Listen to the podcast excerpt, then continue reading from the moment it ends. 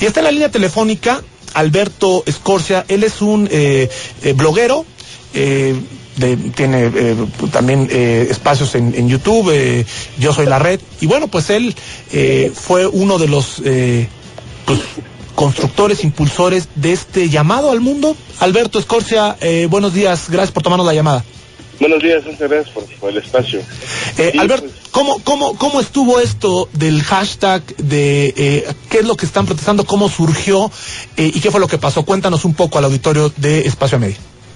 Pues justamente tratamos de reaccionar lo más rápido que, pusim- que pudimos.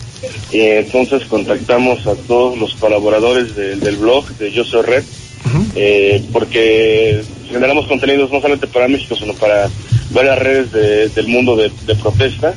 Entonces vimos que la mejor manera de llamar la atención no era dentro de México, sino eh, eh, en, el exterior, para que de alguna manera la presión fuese de fuera hacia adentro y así lograr, este, pues de alguna manera parar esta ley y tener la posibilidad de presentar una alternativa. Entonces, con, eh, con una serie de técnicas que desarrollamos con otros movimientos, como el 15M, concretamente con ellos en Barcelona, eh, unas herramientas que se llaman tecnopolítica. Este, pues preparamos esta mini campaña express en, en- en apenas unas semanas y con la intención que el 21 y el 22 y también este 26 eh, impulsáramos acciones este, en las redes y en las calles. Así, de esta manera, el, el primero, la primera acción, el 21 de abril, tuvimos la tormenta más grande que ha tenido Twitter en todo el mundo, eh, sobrepasando la que hubo con Occupy, con el movimiento turco, con este, con otros movimientos que han existido en la historia de las redes. Para decirle al auditorio, Alberto, que es una tormenta, que era un poco su propuesta, el llamado, que, hacían una- que es una tormenta de... Es, es, es una especie de, de tecnicismo de, de las redes sociales, de los movimientos en red, Ujú. este, que tiene que ver con tener una ola de mensajes, perdón, vinculados a un ah, hashtag. vinculados a un- tema, pero que no, no simplemente lo hagan visible, sino que generan comunidad, es decir, a través de ese canal de información, porque también lo es, la gente se conecta, se organiza, se conoce, y es por eso que para mañana se organizan más protestas en Puebla, en San Luis Potosí, en Hermosillo, en Guadalajara de nuevo.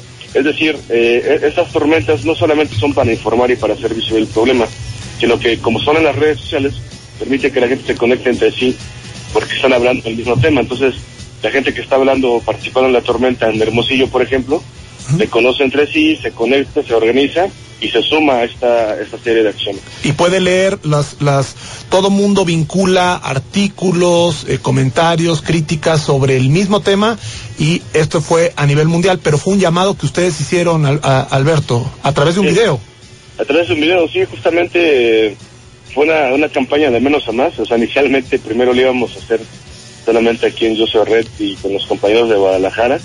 Este, y después, pues, con la misma característica de las redes, pues fuimos conectando más personas, preguntándoles, oye, tenemos este plan, ¿les gustaría?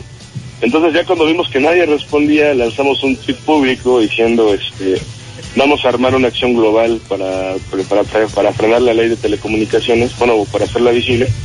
Y responde Sopitas con un, con un tweet en su cuenta de Twitter. Nos empezamos a seguir mutuamente, ¿no? Y ya es que junto con él y la actriz Erenda Ibarra, Ajá. que también se suma a ese llamado, eh, pues pla- planeamos este, el primer spot. Y ya después, este, algunos colectivos del 132, orientaciones este, sociales, este, colectivos también se suman. Ujú. Y hasta la fecha de hoy, que en unos cuantos días ya ha nacido una especie de movimiento. Alberto Escorcia, ¿qué tal? Te saluda Gerardo Montes. Eh, yo quisiera ahondar en el problema en sí de, la, de lo que representa la reforma eh, de Peña Nieto y también Luis Miguel Carrido, la que presentó el senador Javier Lozano del PAN, que ahonda en esta censura a Internet. Alberto, no sé si coincidas conmigo, entra esta amenaza de censurar Internet en lo que se está negociando a nivel internacional en el acuerdo de Asociación Transpacífico para poner mayores candados a los proveedores de Internet para que puedan vigilar a los usuarios. Peña Nieto quizá por aquí Sí. quiso introducir lo que está negociando en este acuerdo de Asociación Transpacífica que todavía no ratifica el Senado, pero lo quiso adelantar estas reformas para censurar Internet, Alberto. Sí, claro, por supuesto, es el- incluso es el cuarto intento ya eh, desde 2009 para acá. Primero fue con el impuesto a Internet, con las telecomunicaciones, que era una manera de restringirlo. después con, con ACTA, con SOPA. Eh, yo quiero señalar que México fue el único país que rechazó el tratado de ACTA. Este, y esta es la, la, cuarta vez y no es el único en este en, este contexto pues, contemporáneo. También está la, ley Sopita, que tiene que ver, que es una versión un poquito descafeinada de la, ley Sopa.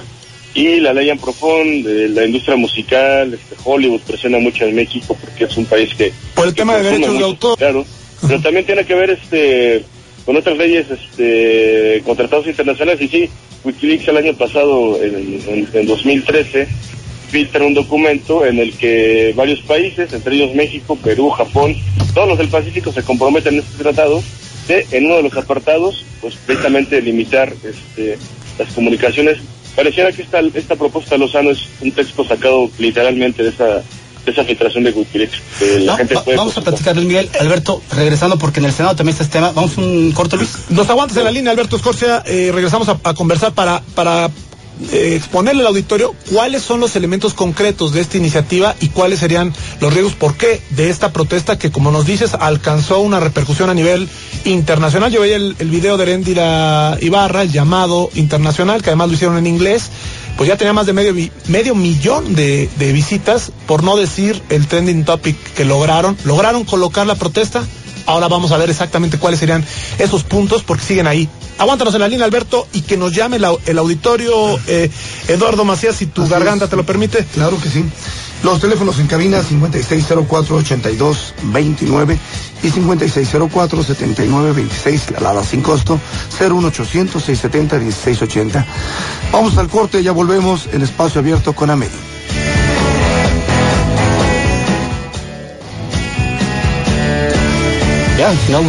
Bueno, estamos, estamos de regreso aquí eh, deliberando con Gerardo Montes, que sí que si no las,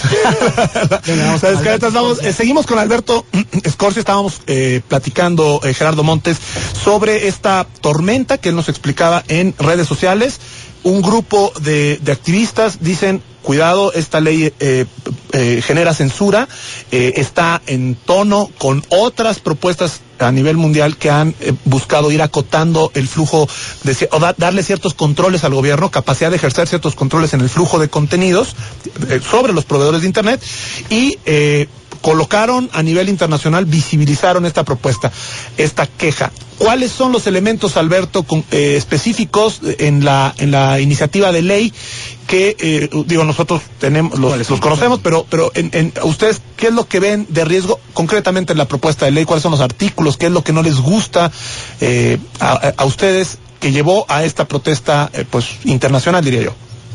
Sí, pues justamente hay, hay, hay varios puntos, nosotros destacamos 11 y, y, antes de enumerarlos, a mí lo que me parece más grave y, muchos de quienes estamos en estas acciones mediáticas es el tema de la censura, por supuesto, pero también el coartar el, el derecho a la libre expresión de todo aquello que no sea Televisa, de todo aquello que no sea Azteca, de todo aquello que no esté de acuerdo con el PRI, estas, este, estos requerimientos regresivos de la Gobernación a que todos los contenidos sean en, en pro de la identidad nacional, es decir, me parece que estamos este, ante leyes diseñadas para Corea del Norte, que justamente en los videos eso, eso transmitimos, estos, esta manera de, de acercarlo a las personas, porque justamente es el principal reto que tenemos, cómo explicar esta ley que apenas es entendible porque es muy confusa en su redacción y cómo hacer que la gente este, la, la, digamos que la, la, pueda eh, entender, procesar y saber qué hacer. si me permite, me gustaría enumerar los dos puntos. Sí, sí, adelante, Alberto. Vamos a presentar justamente a las 11 con 11 una nueva campaña, redes. Entonces, eh, el primer punto que, que, destacamos es la censura previa.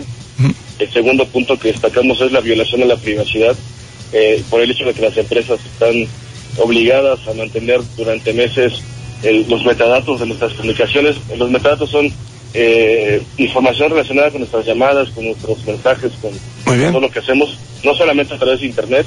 El tercer punto es el tema de la neutralidad de la red. La neutralidad, para ponerlo un, un término más, más cercano, es tener un Internet de, de pago y, y tener acceso, acceso perdón, a ciertos servicios dependiendo de cuánto pagues. Ya no sería libre y universal como lo es ahora. Por ejemplo, Mm. para poder ver Netflix, por ejemplo, o para ver Twitter, tendríamos que pagar ciertas cantidades Muy bien. y eso rompe el esquema de la neutralidad. El cuarto punto es el, el amenaza a las radios comunitarias y medios sociales, Claro. las radios universitarias. No los dejan comercializar, los ponen contra la pared, muy bien.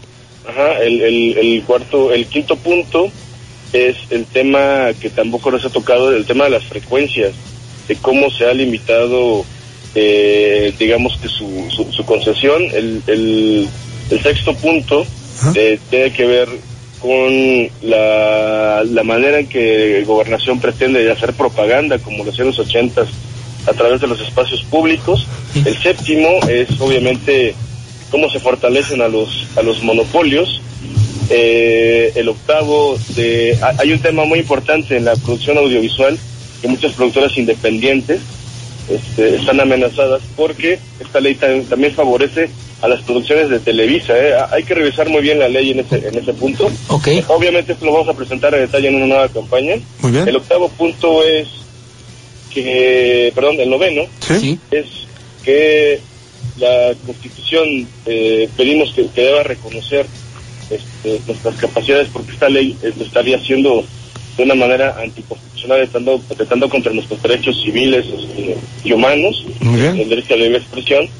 El 10 tiene que ver con el gasto de la propaganda oficial del gobierno Ok. en los espacios públicos. Y el 11, el tema de la publicidad engañosa es algo que, que en principio, cuando habían prometido esta gran reforma, que era de gran calado en ese entonces, pues era atacar a toda la publicidad engañosa, pero solamente lo redujeron en el terreno electoral. Entonces, este apartado está diseñado Bien. para la guerra social. Bien, Alberto Escocia, eh, te agradecemos que nos hayas acompañado. Gracias por detallar estos puntos. Le daremos seguimiento y estamos en comunicación. ¿Dónde pueden seguir las cosas? Es eh, Contra el Silencio eh, blog, ¿no? Sí, a, a las 11.11 les pedimos que vamos a presentar un nuevo hashtag. ¿Sí? ¿Cuál es? Este, eh, que estén atentos a las cuentas de 132 de Yo Soy Red, de las organizaciones Muy bien. civiles. Bien, Alberto. Muchas gracias.